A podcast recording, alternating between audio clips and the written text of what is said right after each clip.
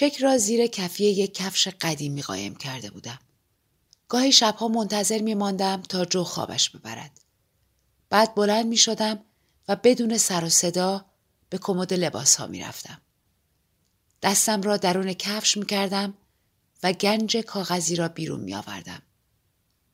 بعد می رفتم دستشویی و همینطور که سر توالت فرنگی نشسته بودم کاغذ را باز می کردم و نگاهش می کردم. رقم ها یکی پس از دیگری باعث می شدند سرگیجه بگیرم. وقتی هجده سالم شد پدرم مبلغی معادل دو هزار و پانصد یورو به من داد. به من گفت پول زیادی است. با آن می توانی یک آپارتمان رهن کنی. می توانی مسافرت بروی. هر کتاب مدی که می خواهی می توانی بخری یا اگر ترجیح می دهی یک اتومبیل دست دوم بخری. امروز می فهمم که اعتماد پدرم به من ثروت من بود که بزرگترین ثروت همان اعتماد است. یک حرف کلیشه‌ای است می دانم. اما حقیقت دارد. قبل از اینکه دچار حمله مغزی شود و به دنبال آن مجبور شود در زمان حالی که تنها شش دقیقه طول می کشد زندگی کند، برای بیش از بیست سال در کارخانه ای دی ام سی کار کرده بود. کارخانه مواد شیمیایی در چهار کیلومتری عرس. مسئول تولید بود. مادرم به او اخطار داده بود تا هر بار که به خانه برمی گردد دوش بگیرد. پدرم لبخند می زد و با کمال میل به این خواسته سرخم می کرد. با اینکه می دانست برخی عناصر حتی با آب از بین نمی روند. با این حال هیچ وقت پیش نیامد که در منزل ما گوجه فرنگی ها آبی رنگ بشوند. تخم مرغ بترکند یا روی کمرمان چیز عجیب غریب ظاهر بشود. مادرم در مدرسه ابتدایی طراحی آموزش میداد و چهارشنبه شبها در موزه هنرهای زیبا یک دوره آموزشی برگزار میکرد. یک مجموعه عالی داشت. آلبوم خانوادگی ما پر از طرحهای اوست. کودکی من شبیه یک اثر هنری بود. مادرم زیبا بود و پدرم عاشقش بود. به این چک لعنتی نگاه میکنم. اما اوست که به من نگاه میکند. انگار دارد محکومم میکند. میدانم که آدم به اندازه کافی پدر و مادرش را ناز و نوازش نمی کند و وقتی متوجه این مسئله می شود که دیگر دیر است. برای رومین من تبدیل شدم به یک شماره تلفن در حافظه تلفنش. خاطره سفرش به برایدومز یا چند یک شنبه تعطیل در ساحل سوم. او مرا لوس نمی کند. همانطور که من پدر و مادرم را لوس نمی کردم. همواره اشتباهات من را از یک نسل به نسل بعدی منتقل می کنیم. در مورد نادینه متفاوت است. او حرف نمی زند. با این حال ارتباط برقرار می کند. دیگر به عهده ماست که اینجور رمزگشایی را در افراد انجام دهیم. پیام را دریافت کنیم. از کریسمس گذشته فیلمهایش را از لندن برایم از طریق اینترنت ارسال می کند. آخرین فیلمش تنها یک دقیقه طول می کشید. فقط یک پلان بود و چند بار زوم نسبتاً قوی. یک خانم پیری در سکوی قطار در ایستگاه ویکتوریا دیده می شود. موهایش سفید است. انگار یک گلوله بزرگ برفی است. از قطار پایین می آید. چند قدم می رود و بعد چمدانش را که گویی خیلی سنگین است روی زمین می‌گذارد.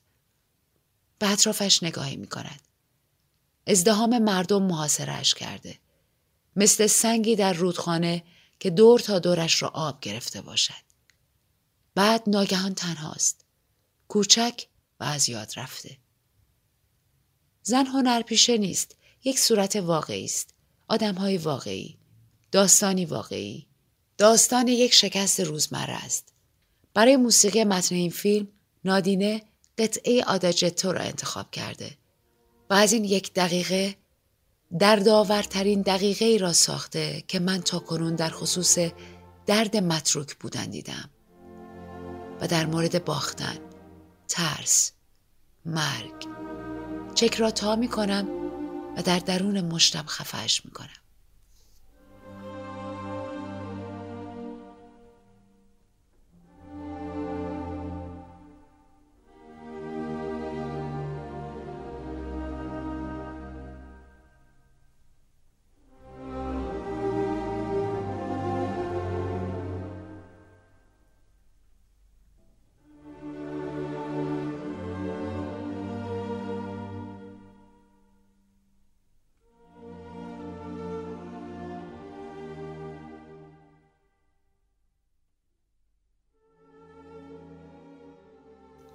دارم لاغر میشم. فکر میکنم دلیلش استرس باشد. دیگر برای نهار به خانه بر نمیگردم. در مغازه میمانم. غذا نمیخورم. دوقلوها نگرانم هستند. ولی من دائم بهانه میآورم باید حساب کتاب بکنم. باید جنس سفارش بدم. به بلاگم برسم. تقریباً هشت هزار نفر در روز از آن بازدید میکنند. بالاخره به آگهی های تبلیغاتی در بلاگم تن در دادم و با پولش میتوانم به مدو کمک کنم. از یک ماه پیش که یک عفونت ریوی دختر بزرگش را از پا درآورد، او وقت خالی زیاد دارد. همینطور کلمات و عشق زیاد از حد. اطرافش را از چیزهای بیفایده پر کرده. از دستور پخت غذاهایی که هرگز دیگر نخواهد پخت. کوکوی سیر تازه یا بیسکویت شکری. از شعرهای کودکانه برای نوه‌هایی که هرگز نخواهد داشت. گاهی وسط یک جمله یا یک ترانه میزند زیر گریه، یا وقتی دختری وارد مغازه می شود و یک تکه روبان یا چیزی برای مادرش می خواهد. به پیام‌های مردم در بلاگ دستان پری جواب می دهد و از وقتی یک سایت کوچک تجاری همراه انداختم به سفارشات رسیدگی می کند. اسم دخترش باربارا بود و همسن رومین بود.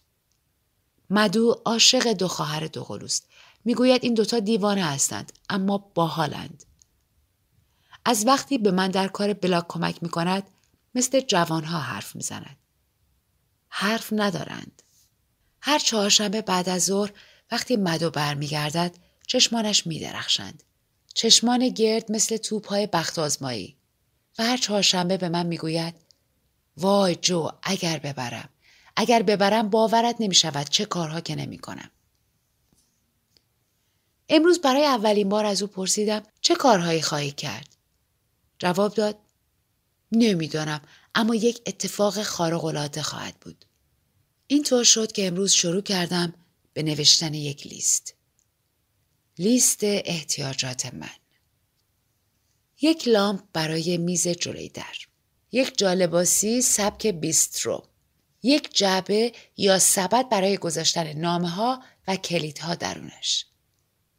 دو تا مایتابه تفال. یک ماکروفر جدید. دستگاه سبزی خرد کن. یک چاقوی مناسب برای بریدن نان.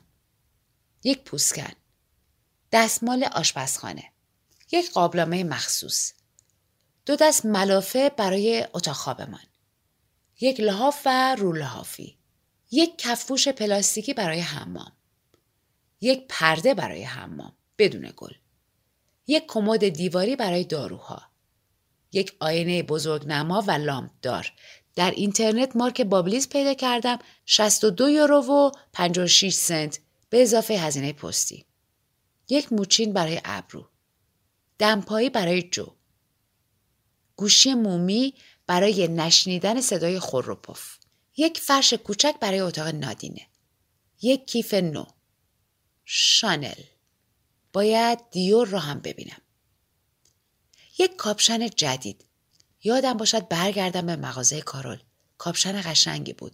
سی درصد پشم، هفتاد درصد آلپاکا. خیلی خوب و راحت بود.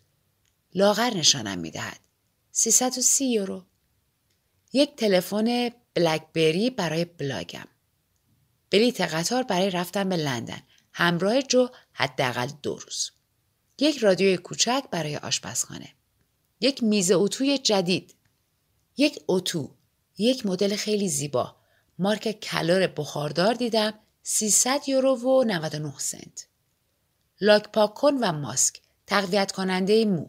دو یورو و نود سنت و ده یورو و بیست سنت. سری جدید بلا دل سینیوره. یک کتاب اقتصاد خانواده برای ناواردها. شورت و جوراب برای جو. یک تلویزیون مسطح. کلکسیون فیلم‌های جیمز باند در دیویدی. خبرنگار دوباره برگشته. شیرینی برای صبحانه آورده و یک ضبط صوت کوچک. نمیتوانم از دستش فرار کنم. نه، نمیدانم از کجا شروع شد. بله، شاید میخواستم علایقم را تقسیم کنم. نه، واقعا هیچ وقت فکر نمی کردم این همه زن اشتیاق نشان بدهند. نه، دستان پری فروشی نیست. به خاطر پولش این کار را نمی کنم. نه، معتقدم که پول نمی تواند اینجور چیزها را بخرد. بله، درسته. از آگهی های تبلیغاتی پول در می آورم. این کار را می کنم چون از این راه می توانم یک حقوق بیشتر پرداخت کنم. حقوق مدو. بله، راضی هستم و بله، به خودم می بالم. نه، دوچار از خود شیفتگی نمی شوم. و نه، نمی شود گفت که موفقیت خیلی بزرگی است. بله، موفقیت می تواند خطرناک باشد وقتی آدم بیش از حد به خودش اطمینان پیدا می کند. بله، من هر روز یک عالم تردیدهای خودم را دارم. نه، شوهرم اصلا در بلاگ کمکم نمی کند. به من در کنار گذاشتن اجناس کمک می کند چون فروش خوبی داریم. دیروز حتی یک ست کوپلندوزی به مسکو پست کردیم. مسکو؟ هم. می خندم. اسم یک ناحیه نزدیک کانال دومیدی در تولوزا است. نه، هیچ پیامی در کاری که می کنم وجود ندارد. لذت خالص و صبر زیاد. بله، فکر می کنم هر آنچه از گذشته می رسد الزاماً از مد نیفتاده. کارهای دستی یک چیز زیبا درونشان هست. اینکه آدم برای خودش وقت بگذارد مهم است. بله، فکر می کنم همه چیز خیلی پرشتاب در حرکت است. خیلی گذرا به مسائل فکر می کنیم، تازه اگر فکر کنیم. بله، ایمیل می زنیم، پیامک می فرستیم، بدون اینکه حتی دو بار خودمان آن را خوانده باشیم. اینطوری زیبایی خوشنویسی از بین می رود و همینطور ادب و معنی خیلی چیزها. روی فیسبوک عکس جوانک هایی را دیدم که داشتند استفراغ می کردند. نه نه، مخالف پیشرفت نیستم، فقط از این میترسم که بیش از پیش انسانها را از هم دور کند. ماه پیش یک دختری میخواست خودکشی کند. به دویست و سی و هفت دوستش اطلاع داد ولی هیچ یک جوابش را ندادند. چی گفتید؟ ببخشید؟ بله، مرد. خودش را دار زد. هیچ کس به اون نگفت که آن بیست دقیقه سختترین دقایق زندگیش خواهند بود. که آدم تا لحظه آخر میخواهد کسی نجاتش بدهد و اینکه به التماسهای خفه در گلویش تنها سکوت جواب خواهد داد. خب، شما به دنبال یک فرمول ویژه هستید. میتوانم بگویم دستان پری مثل انگشتان یک دست میماند. زنها انگشتانش هستند و دست علاقه میباشد. میتوانم این را از قول شما بنویسم؟ نه نه، مسخره است. برعکس به نظرم تاثیرگذار است. تصویر قشنگی است. بعد ضبط صوت را خاموش می‌کند. فکر می‌کنم کلی مطالب به درد بخور برای مقاله ام دارم. جو، از شما متشکرم. آخرین سوال در مورد فرد ساکن عرس که هجده میلیون در بخت آزمایی برنده شد، چیزی شنیده اید؟ یک دفعه عضلاتم سفت می‌شوند. میگویم بله. اگر شما جوی برنده بودید چه کار می‌کردید؟ نمیدانم چه جواب بدهم. او ادامه میدهد. دستان پری را گسترش میدادید، به زنهای تنها کمک میکردید، یک انجمن راه میانداختید. من من میکنم. نمیدانم. نه. هنوز که این اتفاق نیفتاده. بعد هم من یک قدیسه نیستم که. زندگی من زندگی ساده است و آن را همینطور که هست دوست دارم. ممنون جو.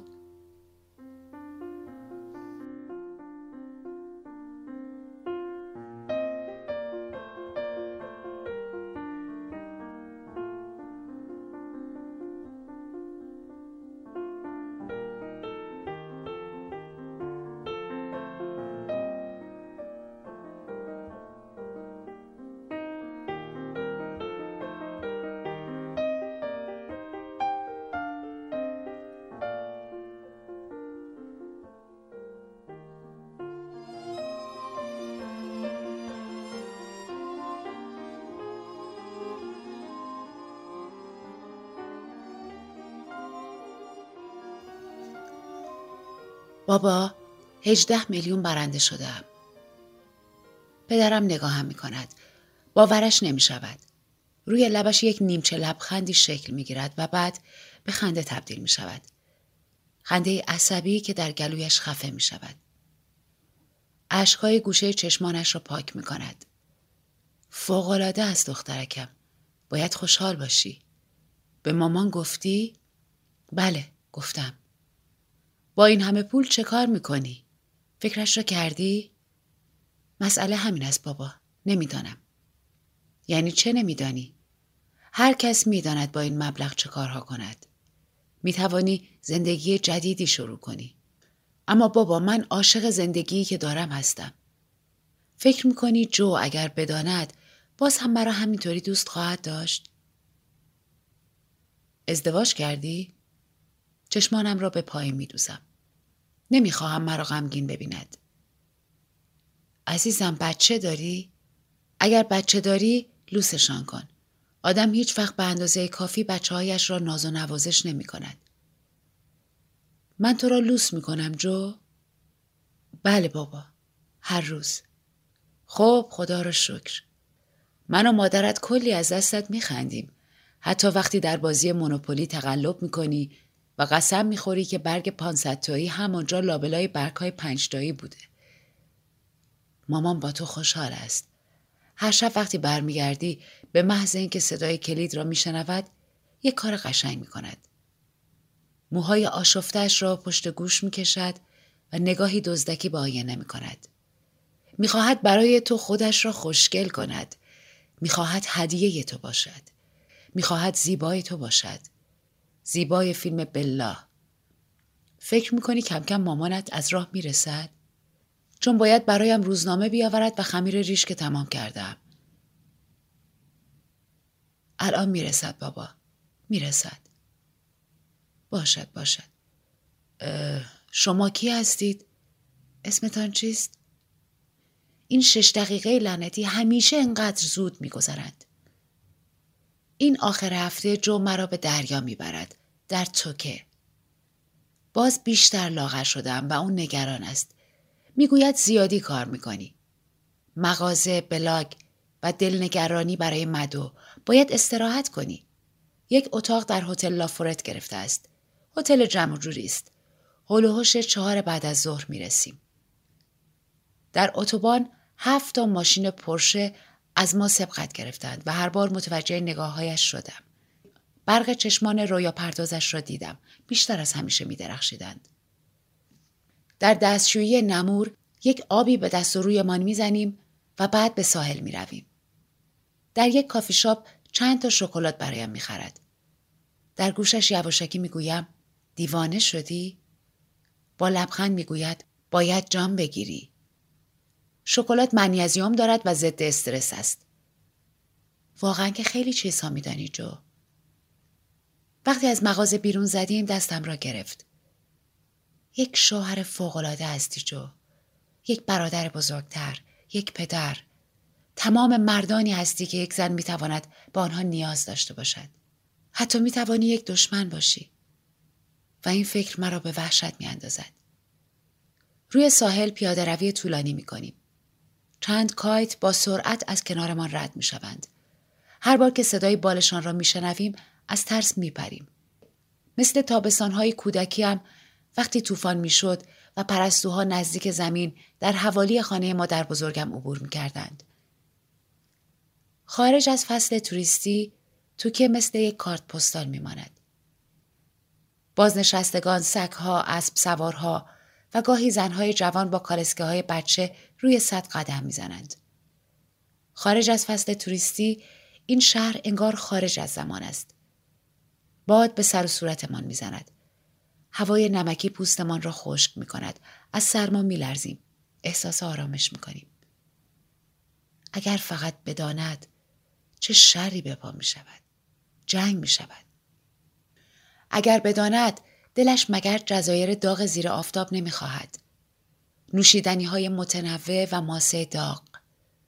یک اتاق بزرگ، ملحفه های تمیز و لیوان های شامپاین. باز یک ساعتی پیاده روی می کنیم و بعد به هتل برمیگردیم. جو در کافی شاپ توقف می کند تا ما و شعیر بنوشد. من می روم بالا تا دوش بگیرم. بدن اوریانم را در آینه دستشویی نمور نگاه می کنم. کمرم کمی باریک شده. رانهایم به نظر لاغرتر می آیند. بدنم در ترانزیت بین دو وزن است. یک بدن نامشخص. اما به هر حال برایم زیبا می نماید. تأثیرگذار. خبر از شکوفایی جدید می دهد. از شکنندگی جدید. با خود می گویم اگر پولدار باشم این بدن به نظرم زشت می آید. دلم می خواهد همه اش را عمل کنم. سینم را بزرگ کنم. چربی باسنم را در بیاورم. شکمم را جراحی کنم. همینطور بازوها و شاید چند جراحی کوچک دیگر. پولدار بودن معنیش این است که آدم متوجه هر زشتی بشود. آن هم با تکبر مخصوص آنهایی که باور دارند هر چیزی قابل تغییر است. کافی است پولش را بدهی. اما من پولدار نیستم. فقط یک چک هجده میلیون و پانصد و چهل و هفت هزار و سیصد و یک یورو و بیست و هشت سنتی دارم. چکی که هشت بار تا شده و در کف یک کفش قرار دارد. تنها وسوسه‌ای به من متعلق است. وسوسه یک زندگی دیگر. یک خانه جدید، یک تلویزیون جدید و کلی چیزهای جدید دیگر. اما در دنیای واقعی هیچ تفاوتی نکرده. دیرتر به شوهرم در رستوران ملحق می شدم. یک بطری شراب سفارش داده. به سلامتی می نوشیم. او می گوید به سلامتی اینکه هیچ چیز تغییر نکند و همه چیز در زمان ادامه پیدا کند. هیچ تغییری. خدا را شکر می کنم که هنوز چک را نقد نکردم.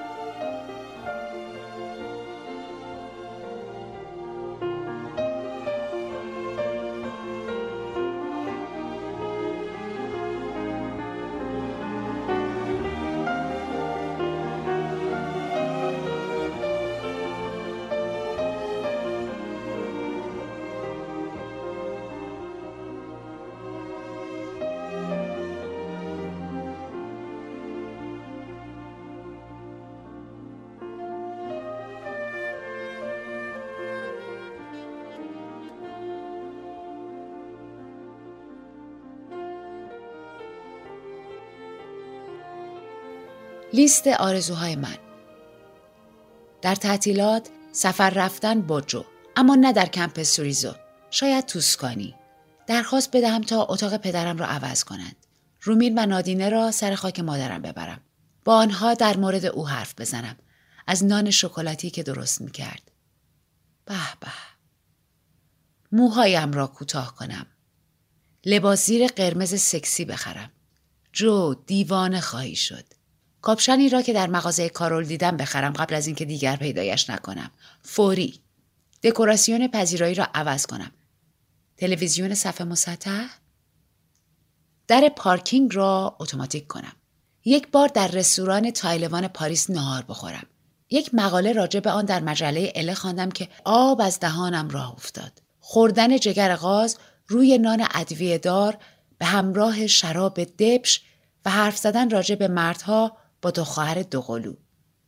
از جو بخواهم که یک سرپوش برای سطل آشغال‌های توی حیاط درست کند.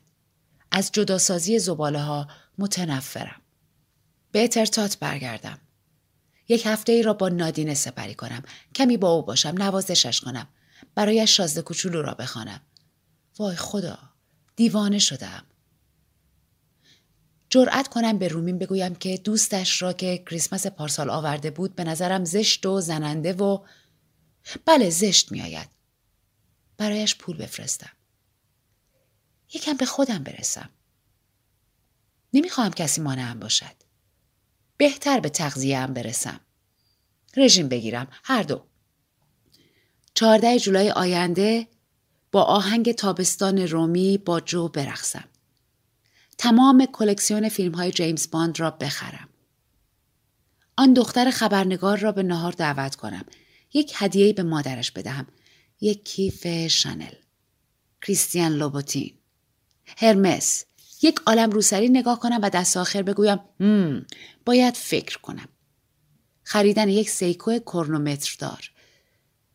به همه بگویم که این منم که هجده میلیون برنده شدم. هجده میلیون و پانصد و چهل و هفت هزار و سی و یک یورو و بیست و هشت سنت. بگذار به من قبطه بخورند. عجیب است که قبطه خوردن دیگران وارد لیست آرزوهای من شود. به یک نمایندگی پرشه بروم و اطلاعاتی در مورد کاین جمع کنم. حداقل یک بار به کنسرت جانی هالیدی بروم قبل از اینکه بمیرد. یک پژو سیصد و هشت با سیستم جی پی اس. از دیگران بشنوم که زیبا هستم.